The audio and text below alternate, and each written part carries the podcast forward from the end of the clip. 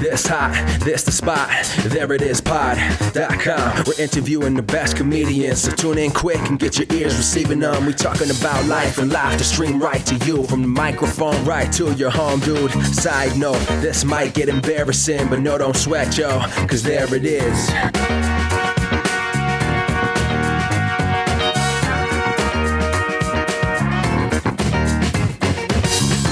Welcome to the There It Is podcast, a comedy podcast of creators of any variety. I'm your host, Jason Farr. Let's do this. Thanks so much for being here. Really appreciate it, especially if it's your first time listening. And if you're listening for the first time because you are a magnet person wanting to hear today's guest, welcome. We have tons of other magnet people who have been on the podcast. You can check those out on iTunes and SoundCloud. Lots of great uh, non magnet people who've been on the podcast as well. And uh, I, I, thoroughly enjoy listening to all of those uh, those guests give us some wisdom on how to create things and how to move forward in life. Speaking of, a girlfriend of the show, Justina, and I went to an event last night by the Skimm. I don't know if you're familiar with the Skimm, but they are really great group or company. I don't know exactly the right word to call them, but they're kind of a publication. I mean, they they deliver news through your email every day, but they also have some other things like podcasts. Go check them out. But they wrote a book called How to Skimm Your Life, and it's all the advice they wish they had had when they were 22 years old. And I think it's really a great book for the people who are growing people. You know, if you're someone who's trying to grow, you're trying to get better, trying to learn new things, it's a great book for that. And they have they're on a book tour and they had an event last night that we went to and it was very inspiring, very helpful. And they said something in there. Someone asked the, the two founders of the Skimm, these uh, two women, uh, Carly and Danielle, how they started it. And they said, well, you know, it was really terrifying to start this thing, just the two of us in our bedroom.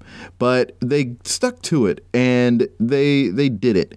And it it just that inspired me and gave me encouragement because there are lots of things that we want to do, lots of ways we want to put ourselves out there. Maybe that's improv for you.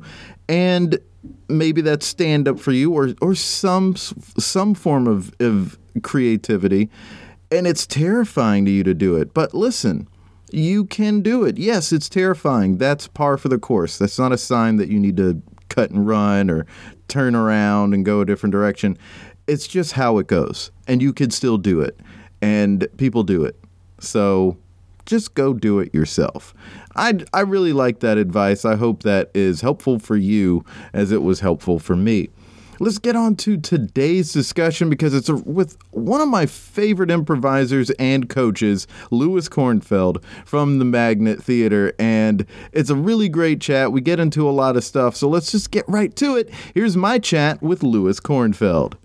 I've wanted to have you on the podcast probably uh, since I was doing the podcast already when I first saw you perform.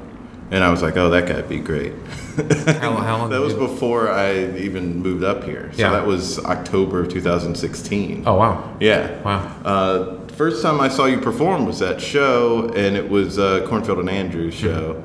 And um, I, was, I just remember thinking you had you, you your first line uh, right out the gate in that show was something along the lines of uh, you were telling Rick's character that uh, the reason Rick's character thought that the water was so gourmet and fancy was just because of the way the room is set, the, re- the way the restaurant was set up, and it tricks the brain. You said it much more eloquently than that. But I just remember, how is that someone's first line? Like, how did they so quickly have all of that to say? it was so like intellectual. Um, that sounds right. yeah. I Well, don't, it I don't remember ju- that specific line, so I have no idea. that- It, well, it was just that it was. It's. It felt like such a fully formed, specific character, and I just was amazed at at how you were already there with your first line. I mean, obviously, that's the magic of improv. It's an illusion. Uh, uh, from being taught by you since then, uh, you probably didn't have a fully formed character. You were being told what the who the character was as time went on, but it already felt that way, uh, which is one of the most impressive things I've seen. Thank you. Oh, yeah, you're very welcome. And uh, I, I, I think that was I already wanted to come study here, but that really was sort of like, yeah, definitely, definitely going to. St- if this is what is on this stage and uh, this guy teaches here, then yeah, there's no reason for me to go to another school. Oh, cool, Even though I love the other schools. Yeah. Oh, that's very kind of you to say. Thanks. Oh well, I, it's it's heartfelt. I that was only the third time maybe that I saw uh, magnet performers. Yeah. Where did you Could've see uh, elsewhere at Alchemy? N- Well, before Alchemy, it was um, at uh, the NCCAF festival, Mm-hmm. and it was Rick and Chet and someone else, and uh, was just like, wow, they're amazing. Yeah. And then it was would have been November. Um, it might have been actually that October show may have been the second time I saw Magnet performers, and then the yeah, that, I think that is it. Yeah, you, That- you and then- probably saw Rick and Chet and Russ Armstrong would be my guess in that first one. I, as I have, I am so familiar with the name Russ Armstrong and like his face, but I've never actually seen him perform. Oh, really? Yeah, he's some he's someone who always comes up, but Yeah. I've never seen him. Yeah. Um, But down at Alchemy and our festival in November, Chet and and Rick and Branson were down. oh, funny. Right. Yeah. And then that February at the NCCF festival, it was you and Jamie and Megan, I think, Um, because that was right before I moved here. it must have been. It, I think it was. Uh, yeah, it, Jamie, Bianca, Megan, and myself, Mm-hmm. the four of us. that was uh, a, a really fun show as well. And um, but by that point, I was we had, we were already just like gearing up to move. Yeah. and I already was was like hell bent on magnet. Yeah. The- from those shows, from festival shows. yeah, Oh, that's cool. yeah. And then I found out later that I had actually seen uh, a, a commercial that. That live commercial that That NBC one they did, right, yeah. right. I had seen that, but just didn't connect the dots because I didn't know it was magnet people. Yeah. So, the, and, and technically, that could have been the first time. I don't, I don't know the time frame of Yeah. Yeah. Very possible. Yeah. You started improv in 2003. Yeah. Where at? UCB. Okay, that's what I figured. Yeah. But you managed to also perform with Second City on a cruise on their cruise ship. That was a few years later. Mm-hmm. That was uh, I don't remember. Yeah, that was like 2011, I think. Okay. 2000, yeah, maybe 2011, 2012. Mm-hmm. Yeah, yes. That, that had been that had been um, well after Magnet opened. I think Magnet had Mm-hmm. been open for like five years at that point. Yeah, and you were already at Magnet, right? Didn't you? s- Uh, yeah, I've been I've been at Magnet since the since, they opened. Yeah. Yeah. So how did Second City come into? Because I knew that it happened, but I didn't know when that came into the uh, the, the story for you. Uh, well, um, Second City came out to New York. Beth Kligerman, who is the um, like talent coordinator, she came out to New York looking to cast people. Um, so I, I guess the way they do it in Chicago is they have general auditions every however however long, and they're kind of open auditions to eventually get placed onto touring company. But like the step below touring company would be theatricals, which is the cruise ship line. Okay. Um, so I guess she just got a little. She was just kind of like looking for new faces. Was the story I heard, and she wanted to visit New York, so they did an audition out here. So I was. Um, a bunch of us auditioned. I was uh, very lucky to be placed in a group with Megan Gray and Des Nash and TJ Mannix. I met Rodney Morfill, who was our musical director, and uh, we were rounded out by a guy named Greg Ott from Chicago, who's a super, super funny uh, guy, really great improviser. Um, so we were the first, uh, like, I guess, New York cast for Second City for the cruise ship line. Wow. Yeah. And you, I, I know from talking about this with Megan, you all did just a ton of shows. Yeah, we did um, three. We did four shows a week. Five, no, five shows a week, um, plus a murder mystery Oh wow. luncheon. And that was for how long? Uh, four and a half months. Yeah, I mean that's just so much time, and I mean you were already had been performing for eight years by that point, or at least learning improv. Yeah. For, for you're doing it for eight years. Yeah. Um, so you'd already had a lot of experience, but that has to also kick into high gear. Yeah, it was it was a different experience. It took me a little bit of time to adjust to it. Um, I think like the biggest thing was I, I sort of learned how to be more of an entertainer. W- Once I made that shift in thinking about it, a lot of the job became uh, more fun. Oh, cool.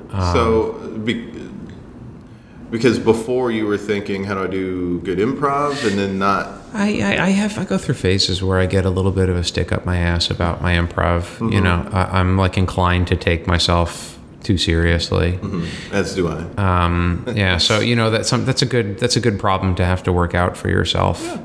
Um, so yeah, I I think eh, there was a, I mean I always try to do good improv, um, but there was a point where like we were doing our improv shows on the cruise ship, and I felt like really disconnected from mm. the audience. There's a lot of Midwestern crowds, and mm. and there's a lot of pop culture stuff that they wanted to see. Mm-hmm. And um, I kind of felt like every time I would step up to do something, it would just kind of like land with a thud. Like no one would laugh at anything I would do.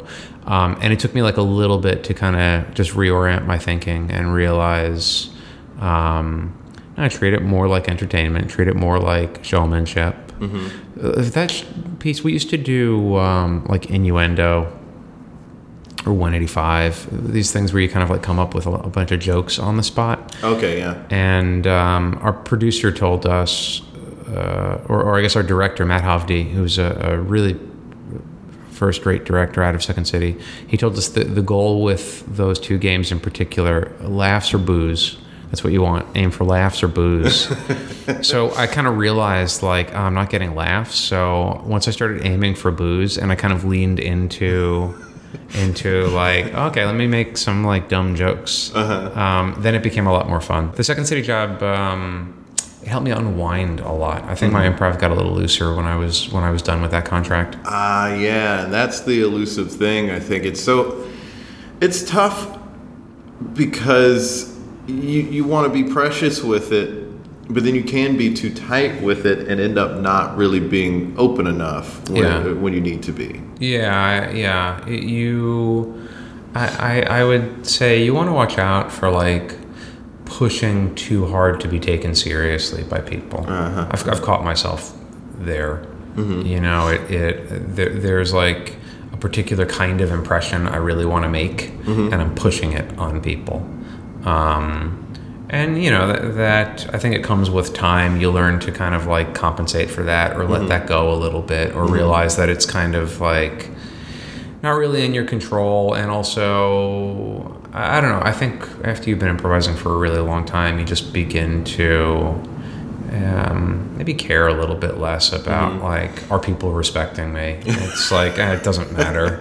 Right. I don't. Right. I mean, I think for me, it's like not so much uh, are people respecting me, but am I seen as good? Yeah. And like, am I being funny enough Yeah. for people?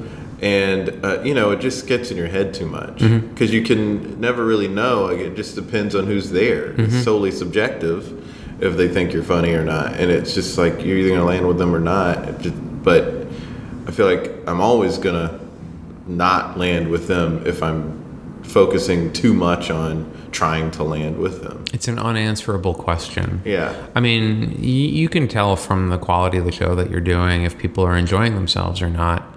Um, and it always sucks when you're doing a show that people aren't enjoying, either because you're not on point or um, it's just like the wrong audience that night or whatever it is. But but when you're doing a show and people are enjoying it, it's kind of a um, a, a sneaky, very subtle question to start asking yourself: Could I be funnier? Because then you start invoking these like imaginary world scenarios, and there's no possible way to know the answer to it. And so you're always you're measuring yourself up against this kind of impossible thing. You're always going to fall short, and then you're always going to be uh, a little down on yourself. I think about it. So Yeah. you know, it it yeah, it's one of those questions that's like not as helpful as it seems.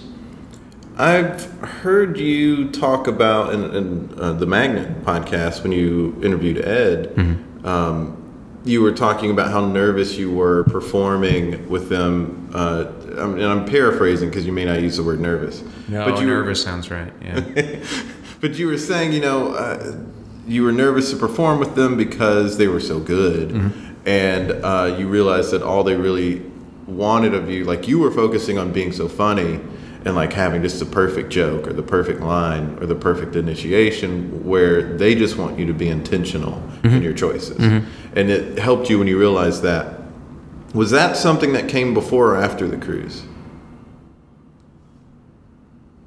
I don't remember. Um, it was probably slowly coming before the cruise. I, a few things happened. It wasn't like a, a lesson that I like learned hard and fast and internalized. I, I think a lot of it too was also um, growing into being sort of a member of the senior class. Mm-hmm. You know, when you, when you kind of feel like you're a freshman and uh, you're being invited to perform with with you know your icons. Yeah. You, you feel really intimidated by it.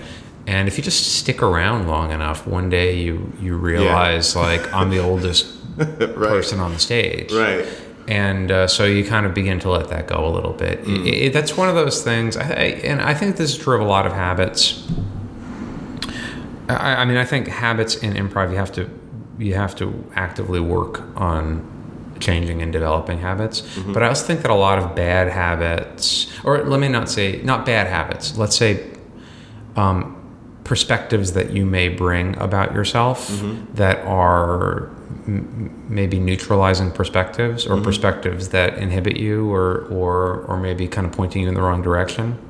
So it's not a bad habit, it's just a way of looking at yourself. Mm-hmm. I think a lot of those just sort of dissolve away over time. Yeah. Stick at it long enough and and you're just confronted with reality enough times that your imagined fears lose some of their grip and you're like okay I, I don't really have to prove anything to these people anymore i'm because they never wanted me to prove anything to begin with they just wanted to play Right. Right. um, so yeah, I, I definitely the second city job. It meant a lot to me to get that job. I'm a I, I'm a, a nerd when it comes to the history of improv, and so second city's always really loomed oh, very large. Oh, yeah. So when I got hired for that, that was a, a big confidence booster, Mm-hmm. and I, I definitely think yeah, it was like going through like a little bit of a a little bit of um, graduation for me into Mm-hmm. like okay, the second city thinks I'm good enough to associate with their brand. Um, so I, I guess I can leave some of my insecurities at the door now because like that, I've proven that to myself. I, I, I, I wouldn't say I walked away like really confident, Right. I, but I think I just dropped some of the lack of confidence, if that makes sense. That it's not like I gained sense. confidence. I just I dropped some of the stuff that was getting in the way of it. Right. Yeah, I mean, it's hard to imagine you without confidence on stage, but Which I is mean, funny because that's not how I feel ever. Yeah, I mean, and I, I've, I've gotten the same sort of thing where people are like, "Oh, you seem confident on there." And I'm like, I'm in my head the entire time. But you know, granted, the first time I saw you was 13 years into you doing improv, Mm-hmm. so of course, you know, it was different than year five or eight for you. You know, I mean, it's you- you're in a different space, a mm-hmm. different headspace, and you have the experience to at least focus on the things that you really want to focus on, mm-hmm. or more of those things. And like you were saying, a lot of that stuff has fallen off. But also, just to go back to what you were saying about people inviting you to play, they just want to play. They mm-hmm. don't want something necessarily special out, of, out of you other than what you do. I heard even a, a famous guitarists talk about getting asked to be on like a, a big name jazz musician's albums. And they were sort of like a pop star you're like i don't I, I, but i'm not good at jazz you know?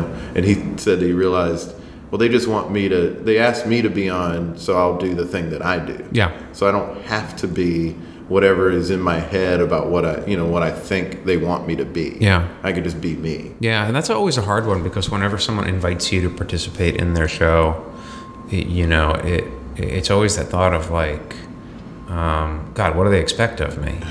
It- and uh, I mean, it's bad to start to think of, all right, how do I adjust to play in the style of their show? Mm-hmm. But it's equally bad to think like, no, no, don't do that. They want me. So what's, who am I what's my thing, and you kind of end up bringing an impersonation of yourself to the Yeah. table instead of just Being you.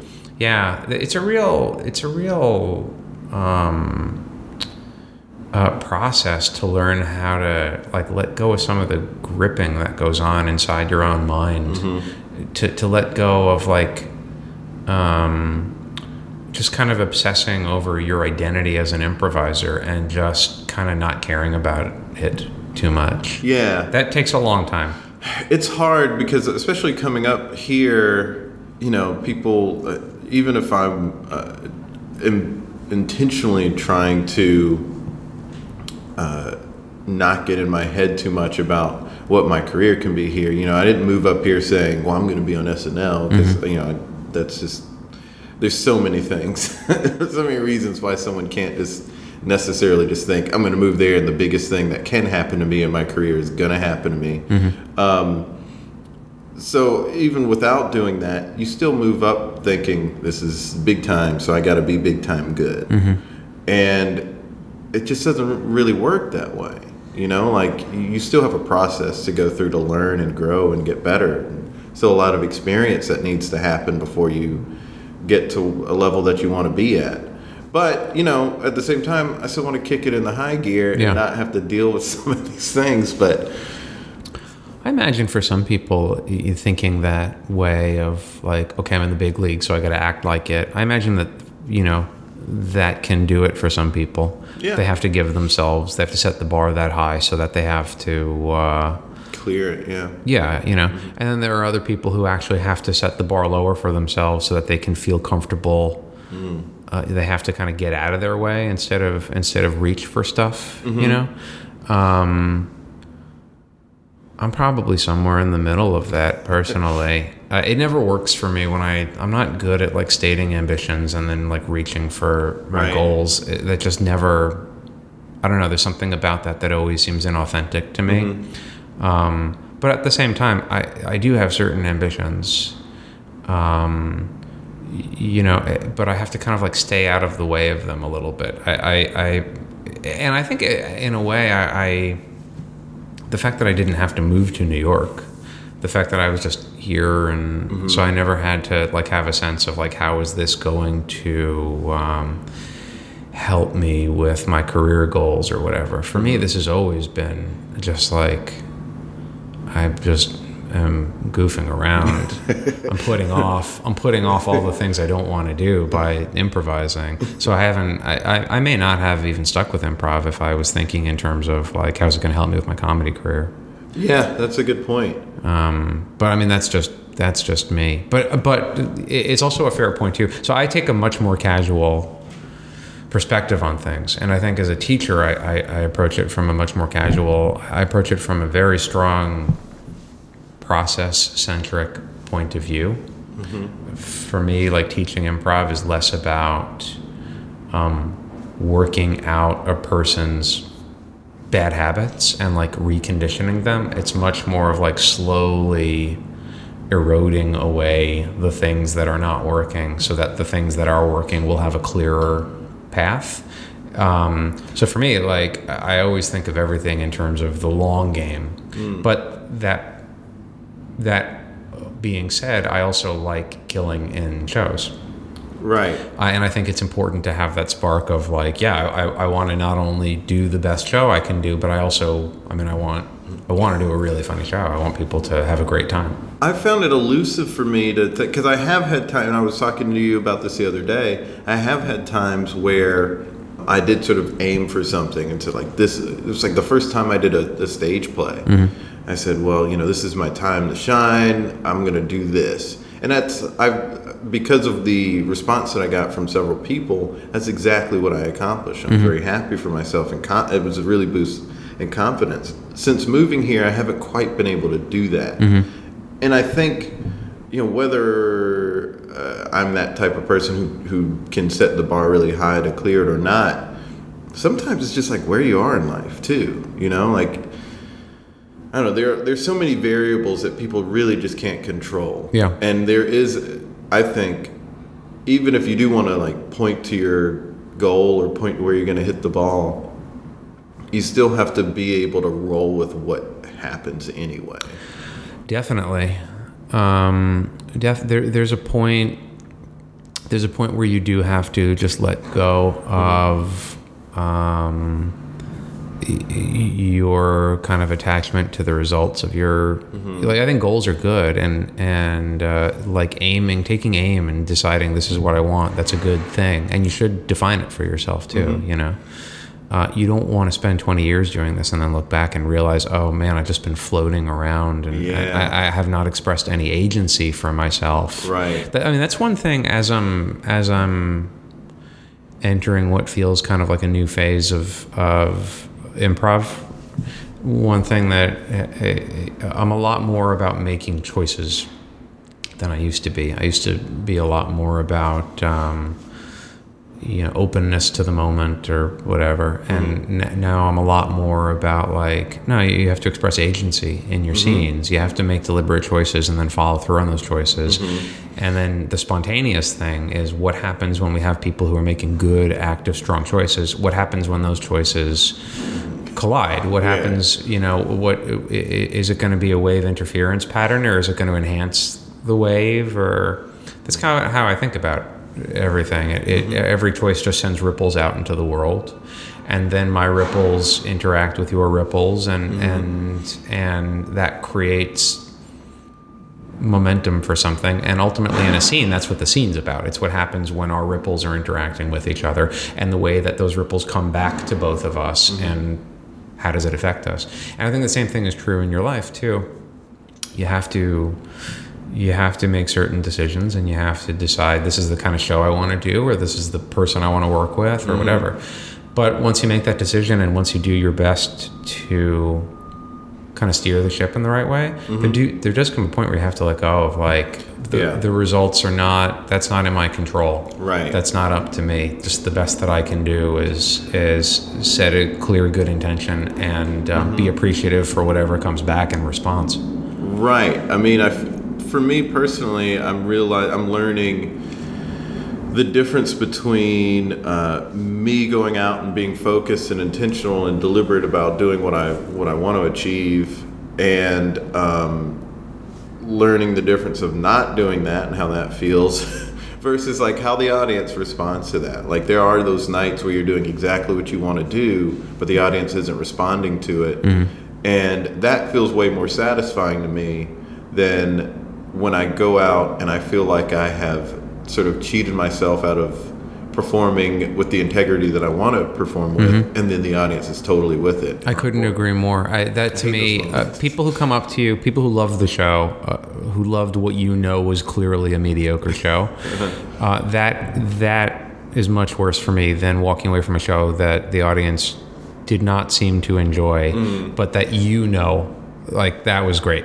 Mm-hmm. Um, I mean, ideally, you want you want the marriage of the two of them, Right. And you know, the, it's possible to lie to yourself and be like, "Fuck them, that was a brilliant show." but I'm not talking about those where you didn't create an entertaining experience. I'm talking about the kind of show where you know that you did something Mm-hmm. that you haven't done before. You did something that was a little bit more honest, or a little bit more. You tapped into some kind of emotional reserve you didn't, you never touched on before, Mm-hmm. or you played from a point of view you've never played before, or or you just, I don't know, something happened where it was like, wow, this was a this was a unique experience. There's something special about this, and this audience just kind of didn't appreciate it for what it was. Right. Mm-hmm. They had certain, they had different expectations, and so they didn't follow it. That's different than a show where it's like anything I do is good, and if the audience doesn't like it, they're a bad audience. Exactly, yeah. That's not the same thing. Right, you know? right. But those are definitely, in, in a way, you kind of. I, I love those shows. They stand out to me because you know that they were. Um, um, they're a little bit. They're precious. Those are the ones that don't happen Yeah. very often. Yeah, I mean, even if the audience isn't into it, it, it does feel sort of good. It, it almost it almost helps if I'm doing if I know I'm doing a good job and, doing good improv, and the audience isn't responding because then I don't get distracted by how the audience is going to respond. Yeah, and yeah. I'm just like in it Yeah. and, and focused on what I'm what I'm trying to do on stage. Yeah. Whereas if the audience is really responding to things, then I might be I might start leaning into that in a way that would make me go the direction I don't want to go. Which I think can be a good thing. It's all a question of where the leaning in is coming from. Right. Because you want to follow the audience is your partner the same way that your partner is your partner. yeah, and I'm there to entertain them. You know, I want them to have a good time. Yeah. So when I do get a good response to them, I don't want to ignore them either. I think you know it, it, we want to surprise ourselves when we're improvising, it, and um, we want to lean into certain things that never occurred to us before, and and surprise ourselves with how we're able to justify the lean Yeah. in, right? And so there are times where like you'll have a great idea for a scene, but the audience starts laughing at something that you didn't expect, and you're like, oh okay. I'll just do more of that, and um, and you surprise yourself, and it's a great experience. And you have one of those shows where it's like, wow, I really was improvising. I couldn't have done it without their response. They told me something I didn't know, and by just embracing it, I found something way cooler than I thought. That's a great.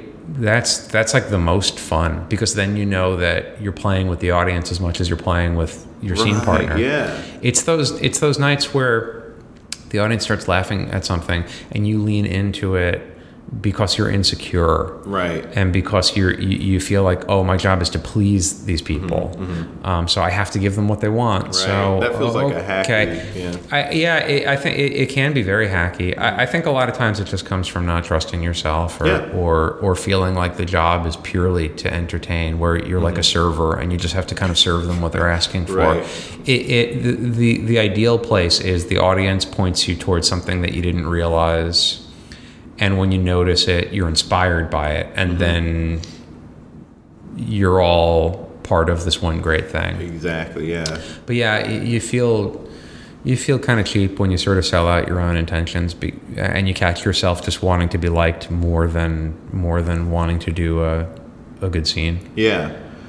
I'm I think one of the things for me too, and this is just because of I'm still growing in this regard, but I feel like uh, I don't have all I don't always have all my mental faculties or something, you know. And there's, some of that is just like comedy brain needs to grow, but even for what I do understand about how comedy works and how it can work and, and moves that one can make, I feel like uh, they're not just not coming to me Yeah. when I'm on stage. You know, Yeah. it's like there's some sort of writer's block that's happening Mm-hmm. uh, when I'm up there, and that affects how I can be intentional in a scene. And it's also there's this dichotomy of you can try too hard to be intentional. I, I feel like times when I've been performing in what felt like an intentional way, or, or a, a character who at least had an, an intent in the scene or in their world, in their universe.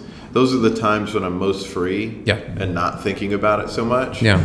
But it seems counterintuitive because, you know, intentional, it seems like I would have to be intentionally doing something. Let me intentionally do this move or this kind of thing or thread this needle that way. But it just doesn't really work that way. Well, it's possible to be looking so hard for your intention that mm-hmm. you miss the obvious thing that's right there. Mm-hmm. You can be over vigilant for it. Mm-hmm. Um, because sometimes the intention is kind of so obvious that you're like, that couldn't possibly be it. yeah. Um, Overthinking it. It's like, yeah, when people are learning algebra or something, and Yeah. this is an easy equation, but you're thinking it has to be a, a much more difficult problem to solve, so Yeah. you're trying to use it, the wrong equation to solve it. I did a show with Rick one time where we were in a prison, and uh, it was one of my favorite shows. And and um, it was just like I was visiting him for an hour in prison at like a table, like one of those open areas where you could where you could you know sit with with an inmate. And uh, I realized my whole character. We were talking for like ten minutes, having a conversation about something, and at the end of it, it was a lengthy pause, and then I was like. Um, all right, what else can I tell you? and I realized in that one phrase, that's it. That's my purpose here. It, it, it, it's that simple.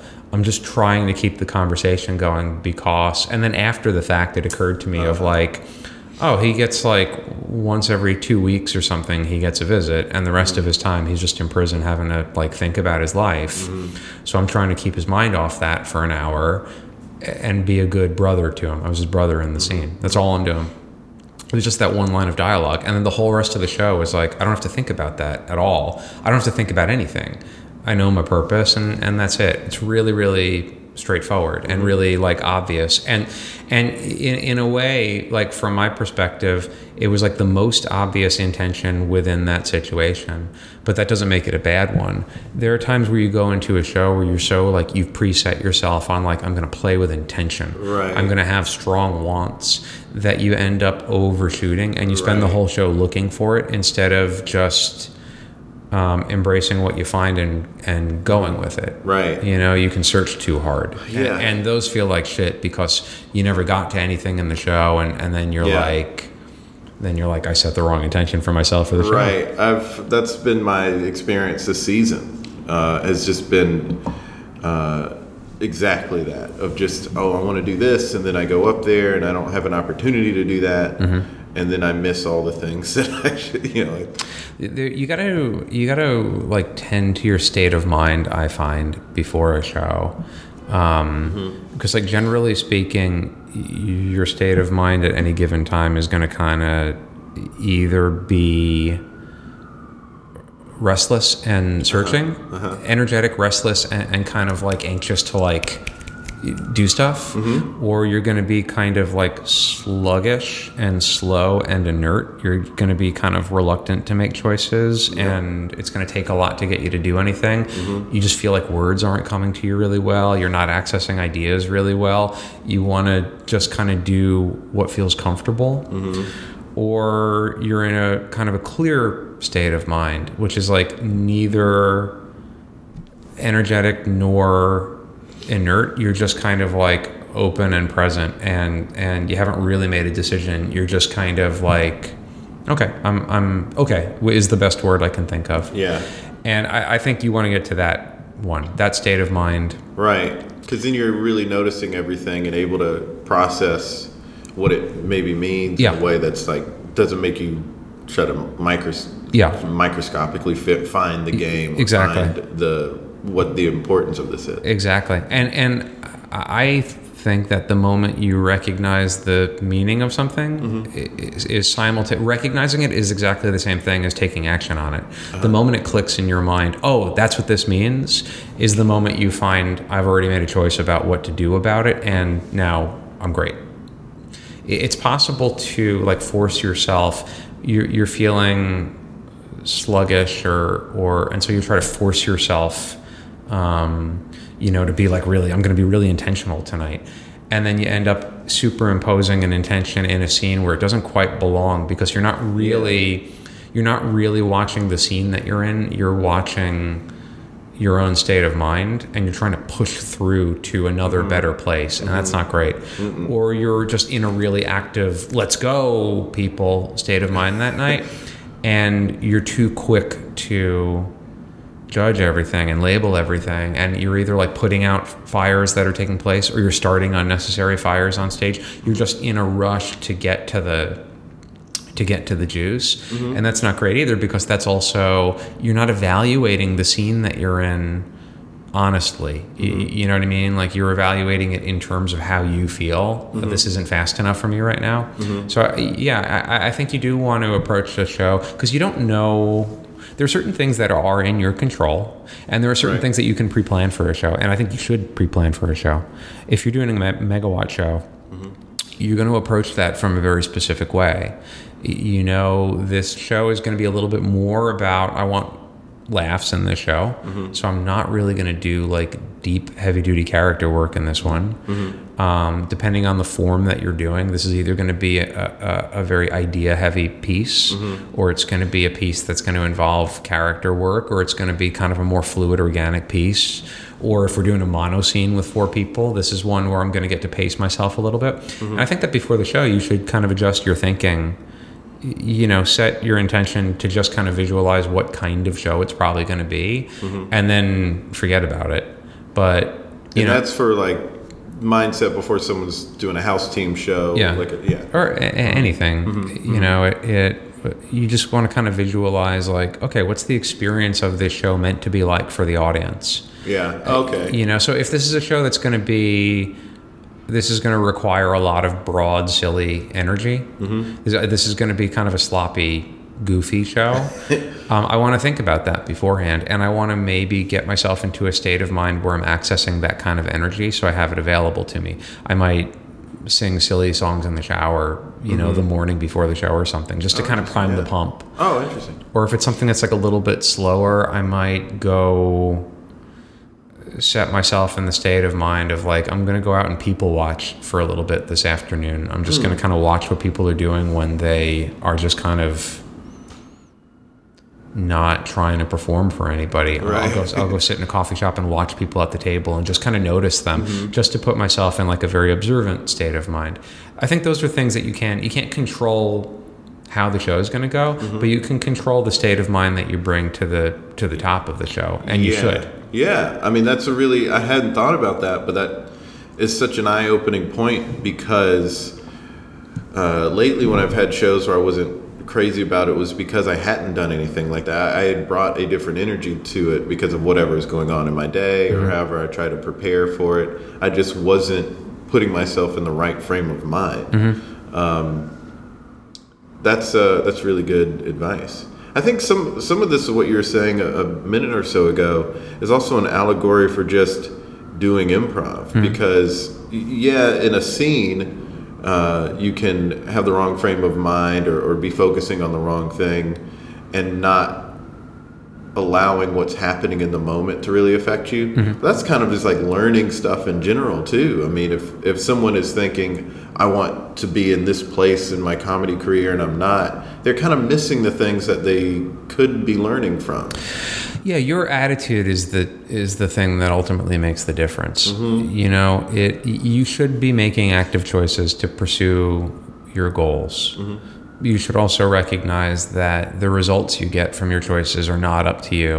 Absolutely. Yeah. You know, you're either going to get exactly what you want, you're going to get more than what you wanted, you're going to get less than what you wanted, or you're going to get something totally different from what you wanted. Uh, Those are the you can bank on at least one of those outcomes happening, and none of them are in your control. Right. But you're in control of your attitude about how you respond to those outcomes. And, um, you know, if you've already set your mind to be disappointed and angry or pissed off or distracted, Right. um, then you're going to respond in a way that maybe isn't to your benefit. Certainly not to the benefit of your peace of mind. Right. You know, you're going to be angry at yourself, or you're going to be angry at other people, or you're going to be you're going to get depressed and feel dispirited, or you're going to put the blame on some other thing, or or or whatever. But it, it, you know, that's how people develop bad attitudes, and that's how those bad attitudes end up poisoning their own experience of everything. Yeah. So I, I- think that there's a lot to that. Control the things that you can control. You can control the choices that you can make going into something, and you can mm-hmm. control your attitude Right. as you're met with the results that you're met with. I think that's a really uh, necessary point for some people because it's it's gotten to be such a big deal. The uh, ten thousand hours mindset. Of If you practice something for ten thousand hours, you'll become a master. And of course, that's like if you do anything for a certain amount of time, you're gonna it's gonna feel more lived in when you do that skill. Like obviously, what people overlook when they talk about that stuff is this truth that you, there's some elements you cannot control. Mm-hmm. You can practice something for ten. You can practice playing guitar for ten thousand hours. You're not necessarily going to be on the level that you think you're going to be at the beginning of that ten thousand hours. And I take, I, I don't like the whole idea of I'll be a master at this because I kind of hate it too. to me that's ego. Mm-hmm. You know, that is I'm projecting this version of myself who is going to be i- impermeable. Right. I'll never make a mistake again. I, I will always have the right Which answer. not how art works. it's not how anything works. Right. Um, I think that's a very dangerous state of mind to be in, actually, because you start to kind of withdraw yourself from reality. Um, uh, and if you think about it, i- in improv at least, it's the exact opposite of what we want. In improv, you know, uh, uh, we we want to be surprised by our own intelligence, and um, w- we want to be surprised at the way that we cope with the unexpected, and and and and surprise ourselves with how coping with the unexpected leads us to make choices that wouldn't have occurred to us. Um, and kind of blow our own minds or, Right. or, or, or we're blown away by, by how good our team is or whatever. Yeah. That's what you want. Masters never accomplish that because they're never surprised by anything because they know how to do everything. Right. So I think that's the wrong way to think about stuff. That's a consolation fantasy um, that helps you to feel less vulnerable. But I, I think that there are other better ways to reframe your vulnerability, so vulnerability doesn't feel like a weakness. It, Right. it feels like a like a, a pulse. It feels like a kind of electrical undercurrent that lets you know that you're alive mm-hmm. and adaptable. Right. And that's such a needed thing in improv. And I would say art performance in general, you want to be able to be affected by things. Yeah. And if you're not, then it's you- you're disconnected in a way that's just not going to be great for the product you're trying to make or the, you know the piece you're trying to work on. I think you know you you you, you can end up sealing yourself off, and um, I'm, Yeah. now I'm a master at something. So now I'm just gonna deliver uh, what I do, Right. You know, and, and you end up you end up presenting last night's discoveries to people, or last week's discoveries to people, or you know, this was a discovery I made 10 years ago when I achieved mastery. Here it is again. You don't end up presenting today's discoveries to people, mm-hmm. or, or in the best of all possible worlds, you don't end up being there to allow people to watch you make a new discovery on one of those exciting nights where mm-hmm. things don't go in according to plan. You're right. I think if your mind is already made up that like I'm a I'm a I'm a wizard at this, um, I think on a certain level you delude yourself and you Mm-hmm. kind of you, you probably deny yourself that possibility of of Yeah. growing. Or even like just managing the expectation of thinking that you're on the road to mastery or becoming a wizard just because this is not going to necessarily go like that. I mean, just like you were saying about, uh, again, the allegory of this, like in a scene, you want to be able to be vulnerable, but in your process of learning, you want to be able to be vulnerable. You also want to realize just like the reality is stages of, of learning are just different. Mm-hmm. Like if you're learning a an instrument at the beginning stage, you have really big strides in improvement. But you hit a plateau with that at some point mm-hmm. where the strides of improvement are not that great. Mm-hmm. And you can e- that can easily trick a person if they don't manage their expectation into thinking that they're not really getting better or that it's boring for them now or That's something that's where like that. people give up. Exactly. And it's that's a, a thing that's just a reality that you just have to accept. Yeah. And uh, you know, if people are thinking like, well, if I'm getting these ten thousand hours and I'm going to be uh, so great, then this shouldn't be like that. Well, no, that's exactly how it should be. Yeah, that's well, how it is. because you're assuming a level of control that's not real. You're you're assuming that you can control the outcome. If I work hard enough, I, the outcome of this will be exactly what I want it to be. Right. Right. And again, that's not reality. so not you're, you you're setting yourself up for misery because reality doesn't doesn't do the things you want it to do. We're Right. we're a guest here. You know what I mean? Reality is not our Yeah. it's not our it's not our pet. Yeah. We are its special guest, but it's going to treat us the way it wants to treat us. Yeah, How how we deal with it, that we can control. But what it does, I can practice 10,000 hours and then find out I practiced the wrong thing for 10,000 hours. Oh gosh, I mean, I use the example of Shaquille O'Neal when he was playing basketball, and everyone dogged him for how bad of a free throw shooter shooter he was. When he was at the Lakers, Phil Jackson said it's not that he's not practicing because people keep telling me he needs to practice. He's practicing. He's just practicing a bad form. Right. And so he that's why he's like Right. So now he's the master of this bad form. Or right. Whatever. thing is going to make him miss all of his free throw shots. Yeah, I think. I mean, yeah, I, the whole ten thousand hour thing to me, I'm like very distrustful of like corporate talk stuff. Yeah. A- And I think Anything. Malcolm Gladwell has gotten upset with the way people have taken that. I'm sure because everyone. It's the same way that people t- take like corporate improv lessons and turn it into just like a way to enhance, you know, profitability and productivity, which in and of themselves aren't bad things, but. Mm-hmm. Right. Again, there's like a little bit of like an unrealistic sense that you have magical control over Yeah. fate and you don't. For me, the 10,000 hour thing always gets misread as like I will achieve some kind of perfection. Yeah. Whereas, no, I think what happens in 10,000 hours is you dissolve away and you realize that practice is the only thing that there is. I- I'm not I'm not practicing to get any better. I'm practicing because it's how I stay excellent. Mm-hmm. I think a big a big issue too is like a lot of people have internalized this idea that it exists in a binary. It's either mastery or incompetence, or mastery, Yeah. mastery, and I'm not good enough to Right. call myself anything. So if I'm not a master, I'm, I constantly find myself apologizing for my own ineptitude. Um, and so I think I think it's very easy to project this like great fantasy of what mastery is. Mastery is when I no longer feel the need to apologize for myself.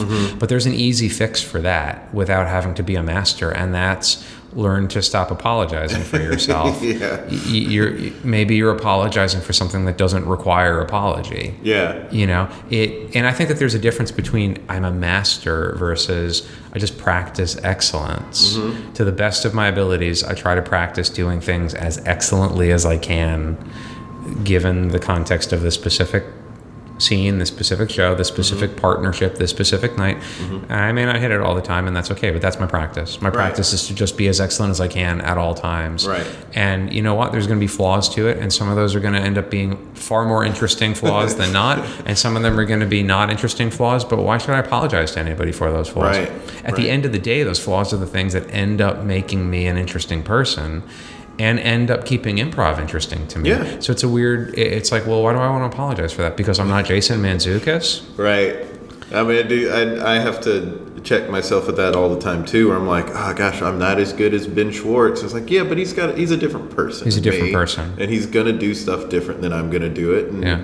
you know, I if I don't have the makeup, then I, I'm not gonna fire the way he is. Yeah. You know, I gotta find the way I can fire. I I mean, it's another example I use in talking about 10,000 hours is like Stevie Ray Vaughan. He died in like 1990, and his brother, who people will say is a great guitarist, but they also will not say he's as good as Stevie Ray Vaughan, has gotten way more than 10,000 hours in. Mm-hmm. And people say, oh, it's got to be focused practice. I think when you're playing with Eric Clapton at Crossroads Festival, that's pretty focused. the dude's really good, and he's really good in a subtle way, Jimmie Vaughan. But mm-hmm. he's not Stevie Ray Vaughan, mm-hmm. Despite the fact that one has way more hours on stage than the other. So, what accommodates for that? You know, it's just that it's not about the hours that they put in, it's about just who the person is and how they're special. Yeah. And Jimmie Vaughan has a lot to be res- respected for because he's just got this special thing that is who he is Yeah. as a guitarist. I bet he's going to live his life in misery if his dominating thought is, "I'm not Stevie Ray Vaughan." Yeah. It, it, you know, I mean, this is obviously easier said than done because we. I think partly it's the way our brains are hardwired, and mm-hmm. partly it's the way that our culture Oh, yeah. Programs us and reinforces the hardwiring of our brain. You have to be the biggest thing Yeah. in order to matter. Yeah, and I think that there's an, an unrealistic sense of just how in control of things we really are. and how, how things happen because I want them to happen this way, and I made it happen this way. We have very limited control over things. Oh, yeah. Um, you know, if anything, and this is the part that's a lot easier to say than to do, but you know, be the best Jimmie Vaughan that you can be, a- and um, practice having gratitude that you live in the kind of reality that also produces a Stevie Ray Vaughan. Yeah.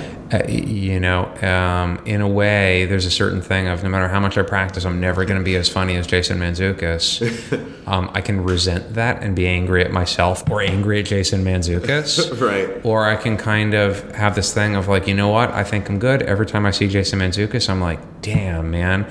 Um, that can make me really upset, or it can make me appreciate that Yeah. this is this is the, the reality I find myself in. Yeah.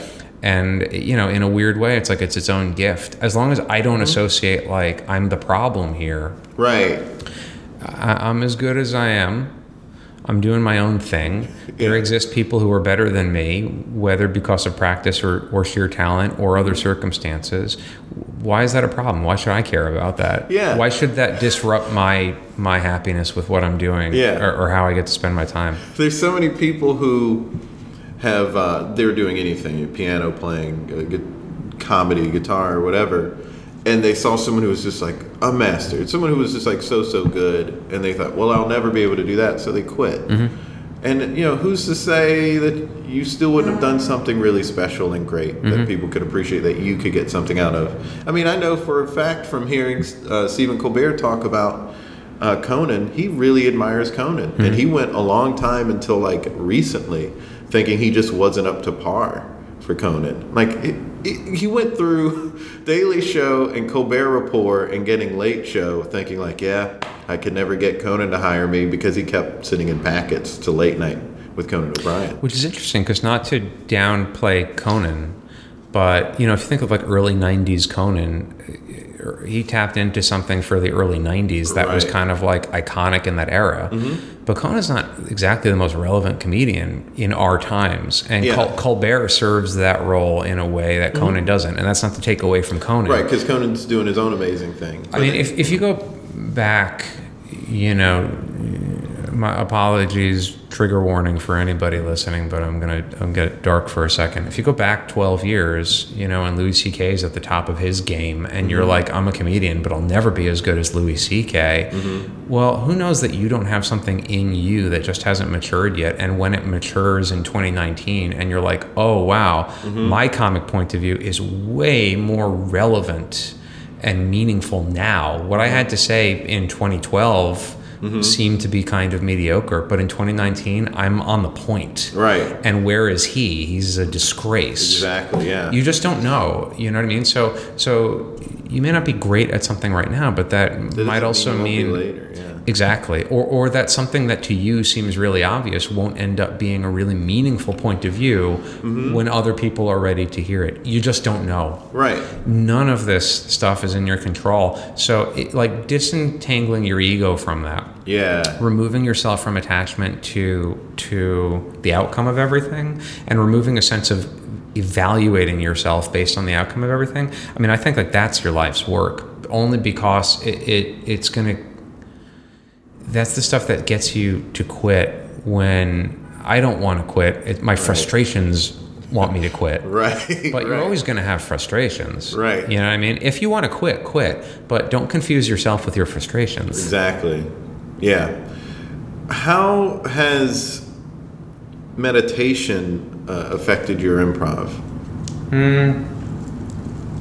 Or is that something that came so much later than, than doing improv for you? probably came so much later Mm-hmm. um, Because you're a very centered guy. How long have you been doing uh, meditate? How long have you been meditating? probably a couple of years but I, I didn't really get serious until i went to india and actually like That was recent. It was in the last it year. was in november Right. so i actually like learned from someone who actually is a good teacher and knows what he's doing Mm-hmm. um, but yeah i mean that that's a part of my life it's something i, I practice I I would have thought it's something that you've been doing for almost as long as you've been improvising. no So you're you just your vibe is just naturally very calming. I guess so. I don't feel calm, but everyone tells me that that's what I do to a room, so I guess so. It's a it's a good thing. I, I would guess that my temperament has inclined me towards meditation instead of meditation informing my mm, temperament. Interesting. Yeah. Interesting. Um, I mean, I you know, the improv and meditation both have presence as a, as a major thing. They both have taking in the picture that you're in, including your thoughts about the picture that you're in, and just kind of accepting that that reality alone is good enough. I think the big difference is like meditation is is about um, uh, seeing what's here right now, and improv is about seeing what's here right now and then making an imaginative leap off of that, superimposing something else that could perfectly fit what's here and now, so that you make uh, a show out of it, you make a play out of it. So, I mean, they have that in common, but yeah, I don't know. I couldn't really say how it affects my improv. Probably not too much. Right. I've gone through, like, definitely first couple of years after I saw TJ and Dave, it, it uh, I would try to like use my show like a meditation, and it was just a disaster. I would everything would be so thoughtful and and, and patient and and so present, but like that fake kind of presence. Right, I know what you mean. Yeah, I'm just like so aware of how present I am right I'm now. gonna be like TJ and Dave. you can't. you can't. I- I- interestingly, the only way you can be like TJ and Dave is to be nothing at all like TJ and Dave. yeah, you know, it, it it's one of those like fun contradictory catch twenty twos that takes a little bit of um, a little bit of experience to kind of learn the hard way. yeah, But yeah, I it, it like just like it's possible to try too hard to meditate. It's I think trying too hard to meditate is identical to trying too hard to improvise or to have intention in your improv or, Right. or, or to have a or to have a, a an epiphany like try to have an epiphany yeah, the, the goal is to make discoveries when you're improvising Uh-huh. surprise yourself try yeah, yeah. It's it's impossible. it's impossible so you just kind of are ready for it i mean I, what i think meditation has is meditation is is an excellent way to monitor your state of mind mm-hmm. and to learn how to adjust it so you get to that clear state of mind that you want right. um, because ultimately that clear state of mind is where you make intelligent informed choices mm-hmm. based on what's actually happening and mm-hmm. not what you hope will happen or what you're afraid is going to happen um, when you know when you're feeling very like sluggish you're filled with fear uh, about unexpected outcomes so you don't want to do anything at all. When you're feeling very fiery you want things to go a certain way and you're going to push them to go that way. And so you make choices not based on what's going on in the room you make Right. choices based on what you have determined should be happening. And neither of those are states of mind that are conducive to the smartest choices you can make so I think meditation is good about like learning how your own nervous system operates and mm-hmm. learning how to how to make that state shift. Mm-hmm. And I think that it, that applies to improv just in being more observant of yourself and recognizing I, I'm either in a very fearful, tight place or I'm in a very kind of agitated place. And mm-hmm. what can I do to kind of okay acknowledge it but pull back enough so I get I get to a clarity again. Yeah, it's um, a tough balance, but there are opportunities to practice it and get better at it. And it's always uh, giving yourself a break in when it doesn't happen. Because Yeah. there's so many times when I, I'm I try to meditate and I my mind drifts, and the app I use have said like if your mind drifts, that's fine. But it's so easy to be like, ah, I'm so I'm bad at this Yeah. because my mind drifts. Or like uh, same with improv, like ah, I'm bad at improv because I'm not really listening on the sidelines. Like take it easy. Yeah. Just like recenter on your breath, recenter on the scene. You're fine. There's that ego again, though, because Yeah. like it's the nature of your mind to drift. That's what your mind does. Yeah. Your mind is just constantly scanning and and assimilating and like re-assimilating information. Mm-hmm. Your mind goes all over the place, and it doesn't think in a straight line. It it it thinks kind of kind of fractally, you know. Mm-hmm. So then, so what's the problem? Mm-hmm. It, it, I set a goal for myself to not let my mind drift. My mind did exactly what it did. That's like setting a goal for myself to not let my stomach digest. It's Yeah. like it's what it does. That's its Right, right. nature. Um, so then you just kind of watch it of like, okay, how often does my goal not work out? Mm-hmm. And you learn a little bit of your relationship between your mind and your and your and your ego or whatever. But that's your ego kicking in again of like, I, I'm a failure. I set out to do this thing and I couldn't do it. I'm a failure. Well, it's because you're trying to do something that's impossible. Yeah. That, that's not a that is a failure, but you're not a failure. You Right. attempted an impossible thing. So now you learn something from that. How do I Mm-hmm. reframe my goals so that I'm attempting something possible? Mm-hmm. Um, yeah, that ego, man. the funny thing too is like, you know, it, it you talk in this way where it's like your ego is a problem, but your ego is really not a problem. It, it it's just like we just wrongly assume that we have more control over things that we do. Exactly. Yeah. Um, and I think when it comes to like improv, your ego is a huge help. I mean, I'm constantly coaching. You know this. I'm constantly pushing of like tap into your ego, have an ego, have be vain, be selfish, be greedy, because it's funny. yeah. And you realize when when your ego isn't occupying itself by calling you the world's biggest piece of shit, and you actually give it something better to occupy itself with, your ego does hilarious things. yeah. You know what I mean? I would say 90% of all comedy is just watching people's egos go out of control. Mhm. Yeah. Yeah, and then it's just trying to manage that off stage. Yeah. That's, that's really what the work is. Yeah, which I, th- I think is learning where to let go of attachment Mm-hmm. to the outcome of things. That's why politeness doesn't work on stage. Yeah. You know, because you're you're uh, holding back so much. You know, like oh, I don't want to say that. That might be impolite.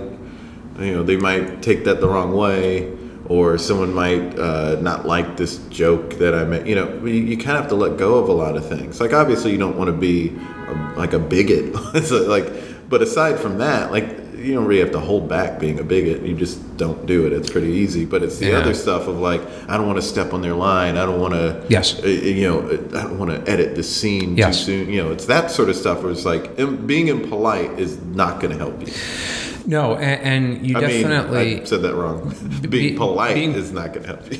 It can, but it, it if you're a naturally polite person, you mm-hmm. then your work is going to be to learn how to be a little less polite. Right. If you're a naturally impolite person, then your work is going to You might have to be a little more polite. you're going to have to learn how to show a little more respect to people. right, right. You know, I, I am. I'm also big on like you should be considerate when you're improvising. Absolutely. I- I- improv is not just let's be totally spontaneous. There's mm-hmm. no such thing.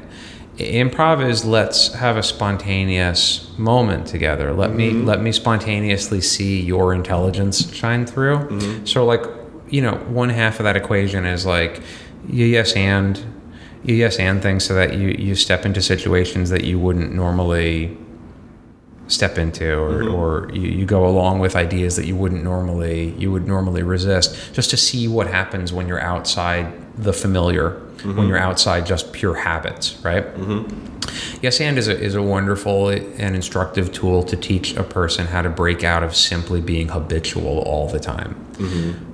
But yes and is only one half of the scale. The other half is your taste your judgment your intelligence your selectiveness. I'm not going to make this joke. I'm not going to say this thing. Right. i'm not going to do this thing. Um, and that's where people get to see you Right. if you suddenly suspend all of your all of your sense of tastefulness because yes and Right, they're not really going to see you. They're going to see you attempting to be a good improviser. right. Um, if they see nothing but I'm being very considerate, but I'm not going along with anything, nothing's really going to happen. Right. So part of your job is to find that balance of how do I say yes to things that this doesn't feel right to say yes to. Let's see what happens. What happens when I go through this door? But do it in a way where I know I'm also not deliberately going down a path where like this is going to really mm-hmm. upset people and Yeah. you know and that balance that's where you show your integrity as a person that's where Yeah. you show your character as a person you mm-hmm. yourself mm-hmm. you know I, I that's an idea that i think doesn't get talked about enough in improv or outside of improv we're responsible for our own character Uh, our own integrity. Mm-hmm. Um, and that comes down to our choices and our attitude. Do we have a good attitude? Do we make informed smart considerate choices? Mm-hmm. Or do we have a bad attitude or whatever? But you know our life's work is to develop our own character and to make sure we have integrity you know to make sure that when we die people have something good to say mm-hmm. about us. And we practice that when we're improvising. We mm-hmm. practice making choices on the fly in front of people in situations where we don't know what the outcome is going to be. Right. we should be making considerate thoughtful kind-hearted choices. Mm-hmm. Um, which is not the same thing as I'm not going to step on your toes or edit you. Right. That's a thing of like, no, within the context, we're in, in an agreement when we're playing the show. Mm-hmm. We are in an agreement to create trouble for each other. Right. That's our job is to find interesting opportunities to create trouble. Mm-hmm. Um, and so that means I do have to find that part of me that desperately wants to interrupt you, and desperately wants to, you know what I mean? Like, Yeah. and that's actually being a very considerate mm-hmm. improviser. Right, and you're not inconsiderate to edit because that's part of the rules that everyone agreed to. Yeah. You know, like like I'm not stepping outside of the lines by editing a scene. Yeah. It's maybe how I do it that can be rude, but you know, I'm not trying to do that, so I know I'm going to avoid it. I think you're inconsiderate to not edit a scene. Yeah. Because if it's a good scene, you will find a way to come back to it. Mm-hmm. And if it's a bad scene, you will be very happy it's been edited. yeah. you know, it's letting scenes go on so long that they just lose their fizz. Yeah. Um, You're making it harder for them. And that's a case where your considerateness is actually a very selfish considerateness Mm-hmm, because now it's becoming look how considerate I am rather than I'm just going to help this do show. something to them. Yeah. It's yeah, not about the show. It, it becomes a little bit of a neurotic politeness to Mm-hmm, other people, where it becomes more about the fact that you're polite than whether your behavior is genuinely the polite, respectful thing to do. Right. And that, I mean, you know, unfortunately, the only way to learn how to edit well is to edit badly a few times. yeah. and you got you got to develop the rhythm for it. You, and, and not only, I mean, there's comedy rhythm, and there's also you got to be able to read the room and have a sense of how much more do these people have in them. Can they can the scene go on another five minutes, or are they done? Mm-hmm. And part of that is like playing with people for long enough that you just kind of begin to read their body language. Part of it is just a little bit more of an intuitive thing where you just kind of feel like, oh, there's more potential in this scene, and I trust these improvisers enough to do it. Um, and that you know you, you, you hone that skill but you should be editing everyone should be editing Well, this is a good time to edit the discussion portion and Yeah. go into the end of the episode where we create something together. great But given what we've talked about, I don't know what's jumping out as, uh, uh, for me, something specific to sort of demonstrate to the audience. yeah Hmm. Because we were talking a lot about what if we, we were talking so much about being open and free. Is there a way to demonstrate what we mean when we talk about that in an like in an improv scene? Uh, openness. Yeah I, I, I think openness in scenes is what happens between the lines of dialog mm-hmm. and um, so like an exercise that i like to do in class sometimes is just um, excuse me have people do scenes where you say something very normal and just wait a couple of seconds to respond. But in the couple of seconds what are you doing while you're waiting to respond you're not just pausing you're using those couple of seconds to see what the other person's talking about just get an image of it in your head and then respond to them yeah. it's not helping whoever you're honking at is It well aware works, that there, it yeah. doesn't work um, but you feel like you're doing something you feel like you're Right. contributing something that's gonna it's just you know It's always funny too when it's like the second horn is this dinky little. Yes. it's like you get the loud one, Yes. and then the other one's like, eh. I, I like to think that it's a person who's been encouraged by the loud one. They're like the little like toady second car who's just kind of like, yeah, you said it, boss. You know. Just on a side thing, I went to India for a little bit with Right. w- with Megan, and um, India is the noisiest place I've ever experienced. It, it, the car horns. I mean, the, people use car horns just like to communicate. They just honk constantly about everything. They will honk just to let you know, hey, I'm driving next to you right now. so when I got back to New York, I was like, can't believe how quiet and relaxed it is here. My first week back in New York was like, holy shit, this place is so gentle. I keep hearing that about like a lot of places, a lot of different areas overseas. Yeah. like how loud people are, and Yeah. how quick they are to even get out of a car and Yeah. have a conversation about whatever. no joke, you don't realize how relaxing this is. Yeah. yeah. Even here in the middle of in the middle of Koreatown, it's like, nah, man, this is nothing. Nothing. Yeah. yeah. Um, so openness, openness. Um, And the exercise uh, was that pause. Yeah, it, it, and you know, it, it's not just that you don't like say. Give me like an ordinary line of dialogue. I went to the doctor earlier, and he told me uh, uh, it, it's everything's good.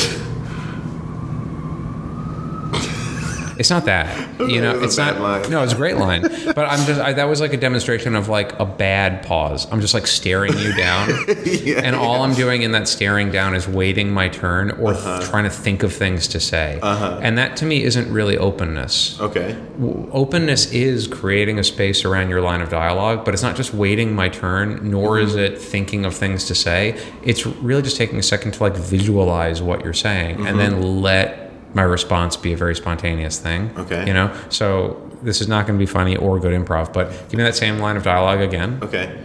Uh, I went to the doctor today, and he said everything is going to be okay.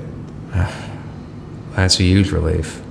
So it's a really like obvious response and not really a funny thing. But what it does is um, by just being like a little bit open to what you said and not too quick to respond to it, but also Right. not taking those like painfully long, let me think of a really great response. Right, exactly. I start to, I start to, um, really absorb it more. yeah, I, I start, yeah, yeah. Because the first time you were way more stiff. Yes. And like, it didn't look like you were paying attention, or it, it looked like you didn't like it. It, it's like I'm wearing one of those raincoats where like your line of dialogue just beads on the surface, right. but it never goes anywhere. And the second time, it seemed like you actually absorbed it. That's and, it, yeah. And uh, just like going by body language alone. Yeah, that's openness to me. Mm-hmm. Openness is like it's like um, like watering a house plant, or y- mm-hmm. you, know, it, it- mm-hmm. it's like there it, it can permeate the soil. It, you, openness is just letting it get in you, and then you don't know what you're going to do in response, but you let it get in you first, and then when you're responding, you're mm-hmm. responding from a more connected place. Right. Whereas if I'm the raincoat thing, my response is like independent of you. Right. I'm, I'm responding to what I think will be a funny or correct response Right. instead of just responding to you. Exactly. I don't know how to build that into anything, but that's my sense on open. But I, I really appreciate it. It was even something I thought about once when I someone a stranger passed me on the street and said, "Hey," and I said something like, um, "Oh, okay," like it's okay, or something like that wasn't a proper response. It was like as if they had said to me, "How are you?" Yeah. you know, or "How's your day?" yeah. And I responded to that question that they didn't actually say. Yeah. Because, and I realized instantly, you know, those, it's, it happens a lot on the improv stage too, where someone says something and you get the general gist of what's happening in that moment. It's like, this person is just speaking to me. Uh, so what's what's just like the thing you say in mm-hmm. response to that? Mm-hmm. And I didn't absorb at all what they actually said. I didn't take I didn't give myself a pause to mm-hmm. think, oh, they said hello. Well, hello. You know, like I didn't do that at all, and that happens all the time in improv, where people aren't really absorbing what the person said. They're they're just thinking, well, uh, then uh, uh, this is a doctor-patient relationship and we're in this location so this must be the kind of response that i should have and they never really absorbed anything and let it affect them and they didn't even consciously become aware of what was even said or Yeah. happened all the things that happen. Yeah, I, I, I, uh, people will oftentimes play improv scenes like they're playing ping pong. It's just Uh-huh. like hitting an idea back and forth, back Mm-hmm. and forth, back and forth. You know, it, it's like your idea never lands on me and actually like permeates me. I'm Mm-hmm. just I swat it back to you immediately because I have to yes and. Honestly, I think a lot of that is is we misteach yes and. To be honest, I think a lot of people interpret yes and as I have to say yes and then and Mm-hmm. to every line of dialogue that comes my way, and so they get used to thinking about. And if I don't say it immediately, I am failing my partner or failing Right. my scene, or my teacher is going to stop me and call me out. So I have to immediately say Right, yes and gotta rush. you. And so that's the scene has that thing where it's like I'm not, I'm hearing the words, but I'm not understanding the words. right I'm, I'm or I'm responding to the words, but I'm not responding to the person saying those words. Mm-hmm. Um, so that, that, to me, like openness is like bring as much attention to the in between moments as you bring to the moment moments, Right. And recognize that the in between moments are where the moment moments come from.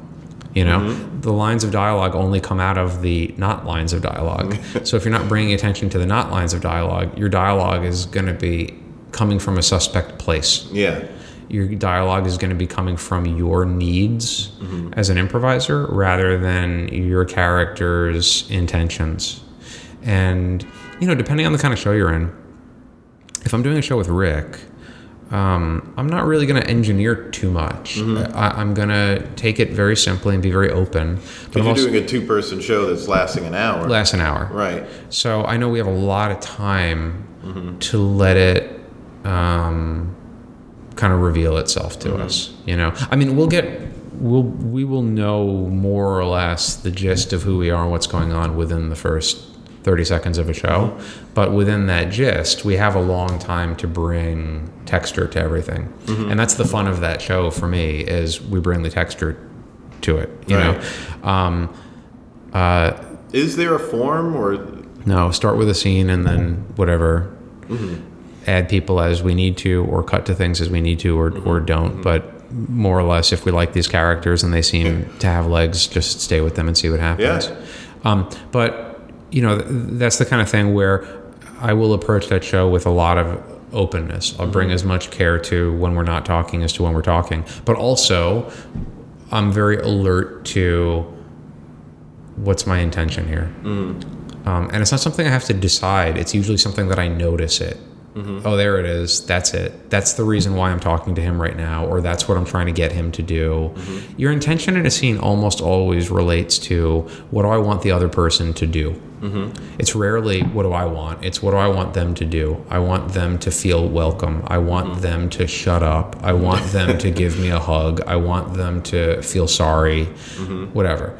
Um, as soon as you realize, oh, that's why I'm talking to you, I'm trying to get you to do that, that's it. So openness brings you to this sense of like, oh, this is what I'm acting on for the rest of the show. If I'm doing a Harold or montage, I'm not really going to play that way. I'm going to start off much more considerate about okay this is what i'm this is the joke that's at the center of this scene but now once i decide on the joke i'm not going to press it too hard i'm going to i'm going to retain a sense of openness for the whole rest of the scene to let whatever happens happens. But whatever happens i'm going to find a way to tie it back to the central joke that i've already decided uh-huh. is my joke in this scene you know? Mm-hmm. So it's, it starts with a little bit more deliberation. Mm-hmm. But it's still that same sense of like like in my mind there's no difference between slow and fast comedy. It's exactly the same thing. I have a I have the same opinion. I have the exact same opinion because people will say, "Oh, TJ and Dave, that's like slow," and uh, Ass Cat, that's like real fast. Mm-hmm. But in uh, all honesty, they're making choices every second yes in both Yes. shows, and it's just the way it appears somehow. That it's just the illusion of, of certain things, and plus there's a lot of like running and editing. there's a lot of editing it, it moves faster Right. it's more succinct Right. and people will be making choices in ASCAT to move to the next thing each Mm-hmm. choice moves forward to the next thing whereas in a TJ and Dave show each choice moves deeper into the thing that's already here Yeah, and so you're not seeing someone whip across the stage Yeah. to move to something else. You're seeing someone just live life. Yeah. in TJ and Dave. Yeah. So what you see with students a lot mm-hmm. is people will imitate the fast shows, and they'll just everything will just be there's no openness. Right. There's no breathing room to let anything actually sink in. They just feel like they have to populate it with lots of ideas. Or you'll see them do slow shows where it's very open, but they're not mm-hmm. making any choices. Right. It's just a lot of blank, weird, dead pauses. and, and then usually what happens is things get very dramatic because you feel this weight in the scene and you don't know what to do with it. So then every single scene becomes a divorce scene or, or whatever. Yeah, well, mom died, so you know Yeah. you just have to move on, Dad. Yeah, and that's an artificial heaviness that Yeah. comes out of I just didn't make any choices that are fun. Right. And I have all this open space suddenly. Mm-hmm. And then people will blame like, well, slow comedy isn't fun or or or fast comedy is too fast. And it's really not. It's, not, like yeah. Mm-hmm. you got to find your balance. Well, there it is. We, so we built nothing. No, I feel like talking ab- talking out openness that way is is the thing. Yeah. Okay. I'll accept it. I thought. I, okay. I thought we were going to talk about like how to schedule a We team could. meeting or We could something. do that. I don't want. I don't want to talk about that. Well, thanks so much for being here. Yeah. Thanks for having me. This is fun.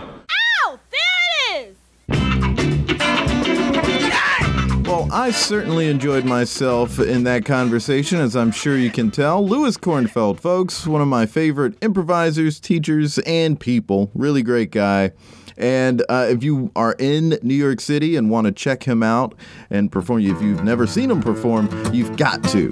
On Kornfeld and Andrews, they perform every Sunday night at the Magnet Theater. I believe he is still out of town this Sunday, though, so you will have to uh, check him out another Sunday. Find out more information on magnettheater.com. Maybe you can even take a class with him.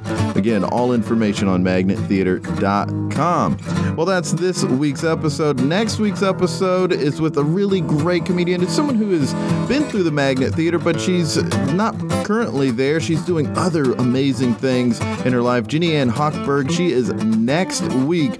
You want to check that one out. And hey, let me just make the announcement. Two weeks from today, I said that there's a big name in improv coming up, and it is two weeks from today. the man himself, Armando Diaz, is going to be on the There It Is podcast. Heck yeah, I can't wait to share that one with you. Until next time, be good to each other. The music for the theme song was created by Neil Brooks. The rap was written and performed by Nick Acevedo. The logo for There It Is was created by Jeff Prater. The There It Is podcast is produced by Jason Farr.